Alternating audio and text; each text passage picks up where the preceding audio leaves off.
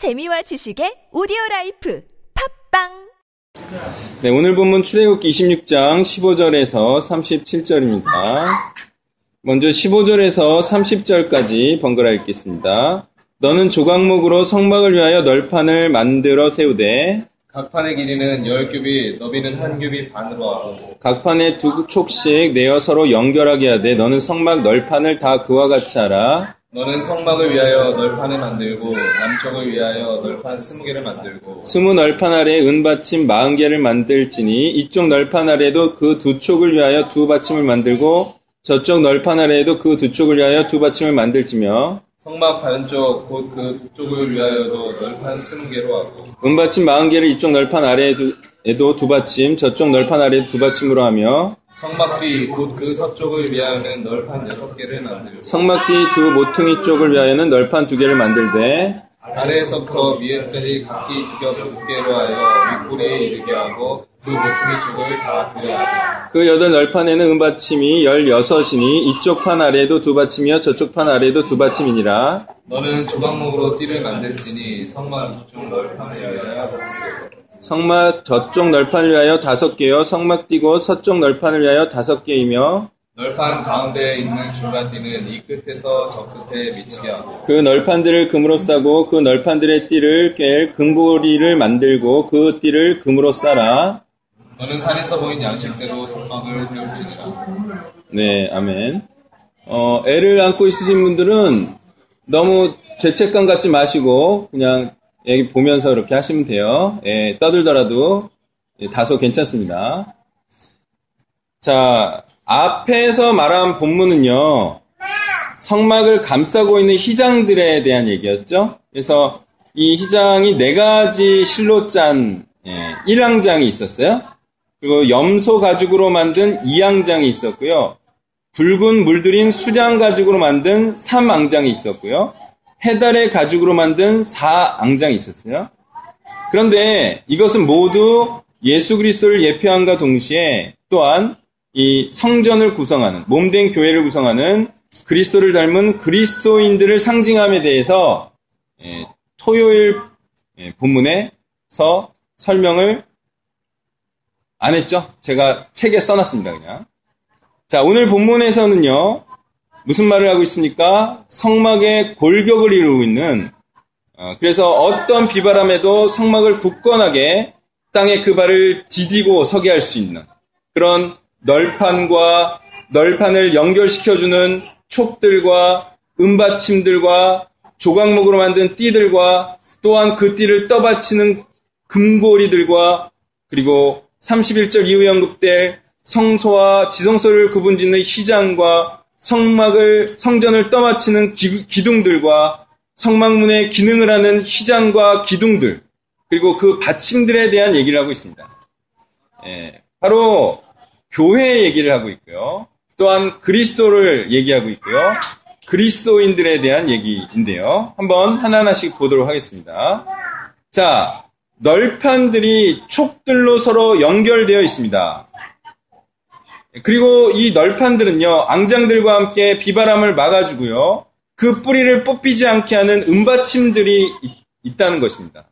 이것은요, 세상의 풍파라는 사단의 이론들과 인본주의적 주장들이 교회를 휩쓸려 할지라도 진리 위에 굳게 서서 말씀 속에 깊이 뿌리를 박은 채 성령의 하나 되게 하시는 역사.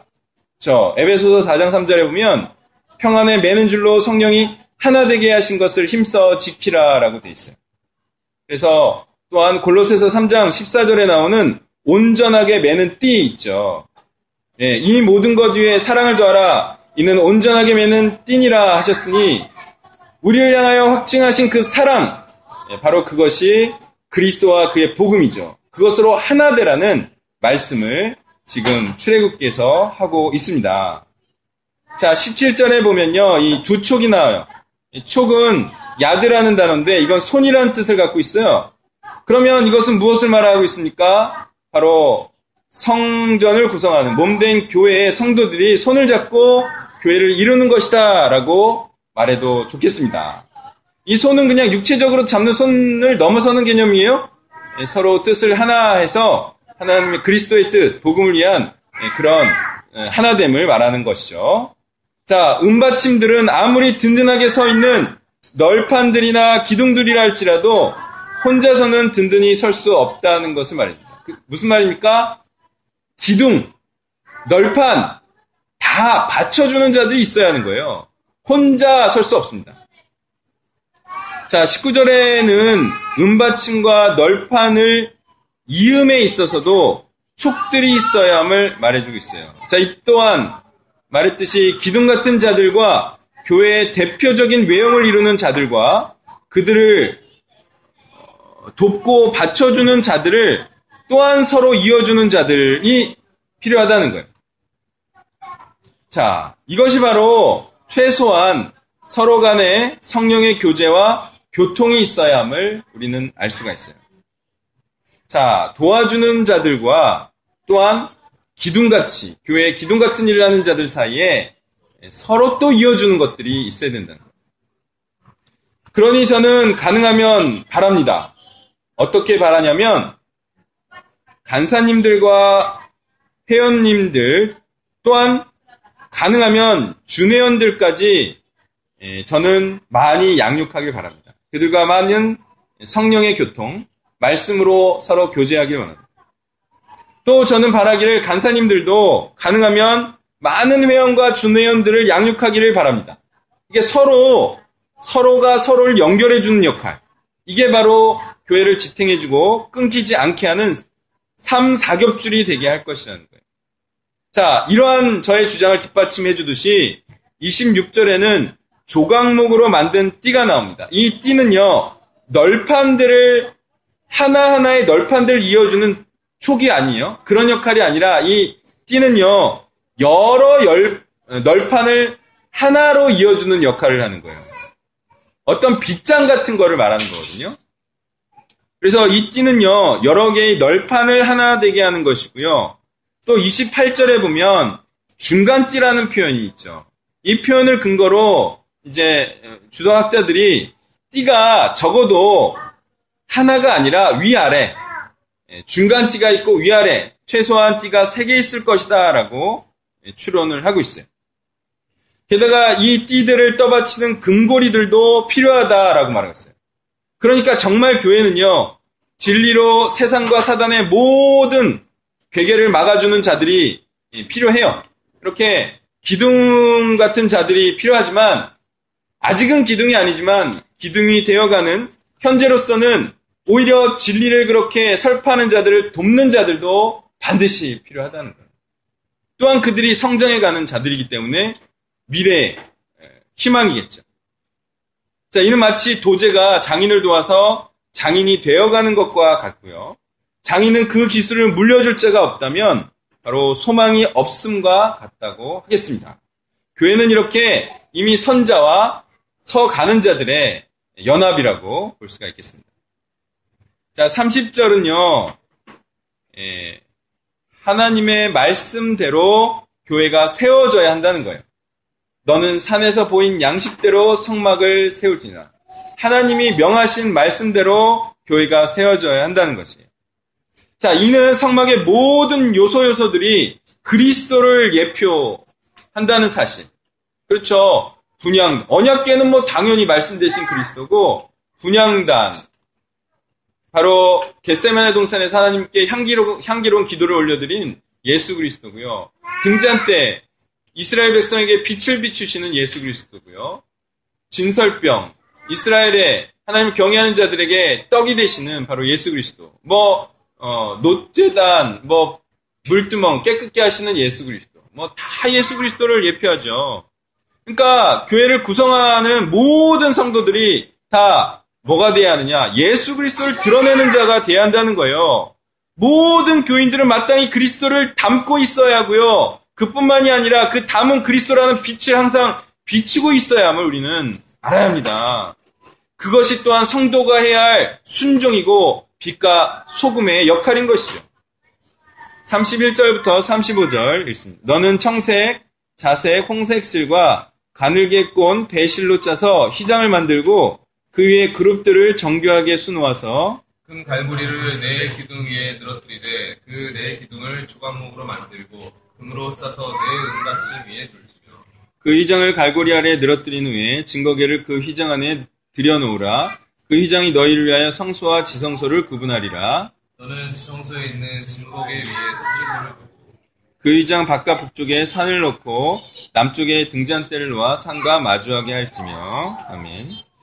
자, 31절에는 정교하게라고 나와 있죠. 이거는 이제 하시아브인데 어, 사전적인 뜻은 생각, 계획, 숙고하다라는 뜻이에요. 근데 이게 심사숙고하는 거를 말하는 것 같아요. 그러니까 아주 정교한 솜씨로 심사숙고하게 아주 정성 들여서 제대로 뭐 이런 뜻을 갖고 있는 단어로 보입니다. 자, 정교하고 숙련된 솜씨로 하나님을 찬양하고 하나님께 영광 돌리는 것이 새겨져 있는 그리스도를 예표하는 여기서 왜 그리스도를 예표하냐라고 자꾸 얘기하냐면 이 네 가지 색이 다 예수 그리스도를 예표하는 거예요. 토요일에서 뭐 자세히 본문에서 자세히 설명을 하겠는데요. 다 세마포 성결하신 예수 그리스도 그리고 예, 뭐 홍색은요 십자가에 피를 뿌리신 예수 그리스도 뭐 이런 걸 말하고 청색은 온 우주를 다스리시는 어, 예수 그리스도를 또한 말하는 거고 그래요. 그래서 이 예수 그리스도를 예표하는 이 휘장에 하나님을 찬양하고 영광 돌리는 그룹들을 새, 새기죠. 예. 이것이 그 이스라엘을 위해, 그죠? 너희를 위해 성소와 지성소를 구분해 주는 것이다 라고 말하고 있어요. 자, 이 휘장이 왜 이스라엘을 위하는 거죠? 왜 이 휘장이 이스라엘을 위하는 거죠? 이 휘장이 없으면 어떻게 돼요? 죽어요, 죽어요, 그죠? 제사장이 향을 피우러 들어왔어요. 근데 지성소의 거룩함 때문에 죽는 거죠. 진설병을 갈고 등잔불을 갈기 위해서 성소에 들어왔는데 예, 죽는 거예요. 그러면 어떻게 되겠습니까? 이스라엘은 속죄가 될 수 없고 하나님과 화목될 수도 없죠. 그래서 이거는 이스라엘을 위한 거죠. 그러니 이 희장은 제사장과 이스라엘을 위한 것이죠. 그리고 이 희장은요, 이스라엘에게 미칠 당연한 하나님의 진노를 가려주는 역할을 합니다. 예. 근데요, 이제 만약 이 희장이 찢기어져서 희장이 이제는 필요 없고 하나님 앞에 담대히 나아갈 수 있는 자가 됐다는 것은 그럼 무엇을 의미하죠? 자, 보세요. 이제 희장이 있어서 이 지성소는 아니지만 가까이는 가요. 갈 수 있어요. 이게 이제 은혜잖아요. 근데 이게 희장이 이제 필요 없어서 찢겨져 버렸어요. 그럼 뭐, 뭘 의미하는 거예요, 이게? 어떤 상태가 됐다? 죄가 없는 상태가 됐다는 거예요. 그죠? 죄가 있는 상태가 아니요. 신약의 성도들은 죄가 없는 상태다라는 것을 말합니다. 그러므로 그리스도는 구약 백성 때와 같은 예전에 죄된 상태를 하나님께 가리어주고 용서해주는 분이에요. 그러니까 신약 백성과 같은 자들에 대해서는 여전히 죄인이 아니라는 거예요. 죄가 없는 의인이 되게 하시는 분임을 알아야 됩니다. 자, 그 다음에 32절에 이제 기둥이 나와요. 이 기둥에 대해서 좀 언급하면요. 계시록 3장 12절에는 이기는 자는 내 하나님 성전의 기둥이 되게 하리니 라고 되어 있어요. 갈라디아서 2장 9절에는요. 기둥같이 여기는 야고보와 게바와 요한이라 이렇게 되어 있어요. 그러니까 이 두 개를 연결하면 어떻게 되는 거예요? 자, 다시 읽어드릴게요. 이기는 자는 내 하나님 성전의 기둥이 되게 하리니 이렇게 되어 있어요. 갈라디아서 2장 9절에 기둥같이 여기는 야고보와 게바와 요한이라 이렇게 돼 있어요. 자, 그럼 어떻게 돼야 돼요? 모든 이기는 자는 어떻게 돼야 돼요? 어떤 자가 돼야 돼요? 자, 대답 안 해줍니다. 어떤 자가 돼야 돼요? 네, 사도와 같은 사역자가 돼야 돼요. 뭐, 구속사에, 아, 뭐, 특별한 위치를 차지한 뭐, 사도, 뭐 그들처럼 똑같은 일을 행하자, 이런 말 하는 게 아니라, 말씀을 전하고 가르치는 사도와 같은 자, 교회 기둥과 같은 자가 되어야 되죠? 나는 교회 기둥 안 되고 싶어. 이런 사람 있어요? 있을 거예요, 아마. 난 너무 부담스러워. 나는 하나님이 달란트를 안 줬어. 나는 그런 뭐 욕심까지는 없어. 만 나는 그냥 뭐 문지기라도 있으면 좋겠어. 나중에 말하겠지만요. 문지기도 똑같은 사람이에요. 예, 신약적으로 보면 똑같이 예수 그리스도를 증거하고 가르치는 자예요. 자, 마음을 심약하게 먹을 일이 아니에요. 우리는 다 기둥같이 되기를 바라는 자입니다. 그죠? 예. 다 보석과 같이 되기를 당신은 예, 우리의 보석입니다. 이렇게 되기를 바라면서 기둥은 되기 싫다 이렇게 말하면 안 되는 거예요. 자, 우리는 마땅히 사도들과 같이 말씀을 전하고 가르치는 자가 되어서 누가 보더라도 교회의 기둥이라 그렇게 생각되는 자가 되는 것을 목표로 해야 합니다. 36, 37을 번갈아 했습니다. 청색, 자색, 홍색 실과 가늘게 꼰 배실로 수놓아 짜서 성막문을 위하여 휘장을 만들고 그 휘장문을 위하여 기둥 다섯을 중앙목으로 만들어 금으로 싸고 그 갈고리도 금으로 만들지며 또 그 기둥을 위하여 받침 다섯 개를 노수로 부어 만들지니라. 아멘. 자, 36절은요, 문이 바로 그리스도이심을 말하고 있습니다. 그죠? 청색, 자색, 홍색실. 아까 자색만 말 안 했는데, 왕 대신 그리스도를 의미하죠. 이문 자체가 그리스도를 예표하고 있는 거예요. 자, 성전이 하나님의 교회임을 안다면, 교회에 들어올 수 있는 방법은 뭐라는 겁니까? 바로 예수가 그리스도임을 삶으로 시인하는 자만이 들어올 수 있는 곳이어야 해요. 자, 모세의 때는 하나님의 교회, 이스라엘의 공동체 안에 들기 위해서는 어떤 자격 조건이 필요했습니까? 나는 이스라엘 백성이야. 나는 이스라엘의 하나님의 언약 백성이라는 정체성을 가지고 있어. 이렇게 말하려면 뭘 해야 됐어요?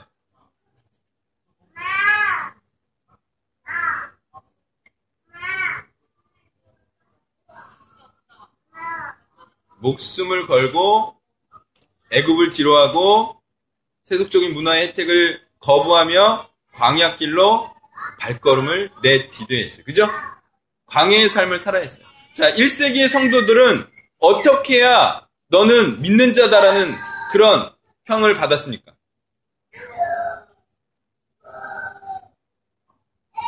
그들도 목숨을 걸고 로마의 핍박에도 불구하고 직장과 목숨을 잃을지라도 신앙을 지킨 자들이었죠.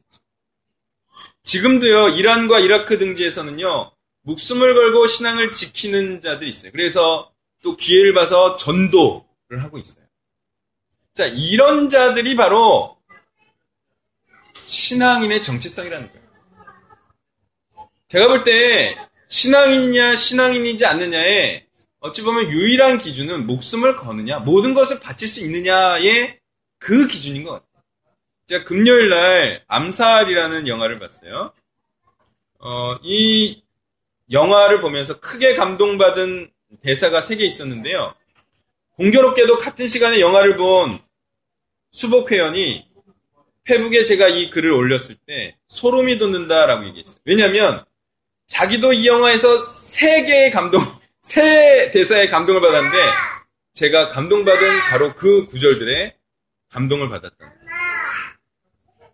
자, 첫 번째 대사입니다. 전지현의 역할을 한 안오균이라는 에, 이제 에, 사람이 얘기한 말이에요. 이렇게 말했습니다. 예전에 우리 조선 사람들은 만주에 살 때 지붕이 부서져서 비가 새도 고치지를 않았어. 왜냐하면 곧 조선에 돌아갈 것이기 때문이지. 두 번째 대사입니다. 안호균과 쌍둥이로 태어나서 어, 친일파 밑에서 곱게 곱게 자란 미치코라는 예, 여인이 하는 말입니다.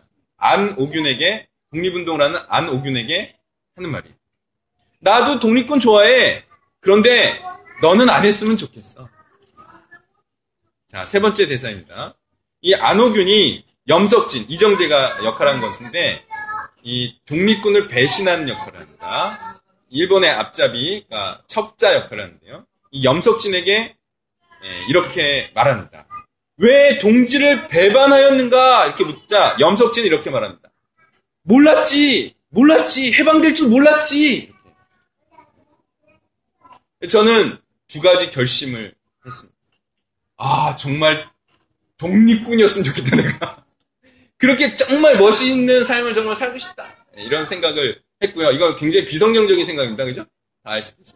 이런 생각을 했고, 아, 저렇게 살면 정말 사람들이 엄청나게 존경해 주겠구만. 이런 생각을 했고, 어, 그 다음에 아주 성경적인 생각을 했는데 그것은 저는 절대로 배신할 자와 목숨을 걸지 않은 자와는 함께 사역하지 않겠다. 저는 이런 걸 싫어해요. 예. 저는 그렇게 생각합니다. 진짜 신앙인은요, 목숨을 건다라고 생각해요. 그러지 않은 자들은 반쯤 걸쳐져 있는 자이고, 언젠가는 배신할 수 있는 자라고 저는 봅니다. 참고로 마지막 이제 장면에 해방 직전 장면에 어, 현승자매를 잠깐 떠올리게 하는 장면도 나와요. 네, 한번 확인해 보세요. 자, 말씀 정리하겠습니다. 우리는 오늘 말씀을 통하여서도 모든 성경이 예수의 예, 그리스도 되심과 또한 그것을 증거하는 모임이 교회라고 말하고 있다는 사실을 알게 됩니다. 그러므로 우리는 어떻게 해야 되겠습니까? 바로 예수가 그리스도임을 증거하는 이 성경의 말씀을 우리가 전하고 가르쳐 제자 삼는 삶을 살아야 합니다. 이것이 또한 무슨 일입니까? 바로 죄 종된 자들을 해방시키고 예, 우리도 함께 해방하는 그리고 끝까지 배교하지 아니하고 이 일을 해야 됩니다. 이 일을 어떻게 합니까? 목숨을 걸고 모든 것을 바쳐서라도 이 일을 끝까지 하겠노라. 사단이 내 앞에 내 목 앞에 칼을 겨누고 너 배교할래 말래 이 일을 할래 말래라고 말할지라도 우리는 끝까지 하는 자가 되기를 원합니다.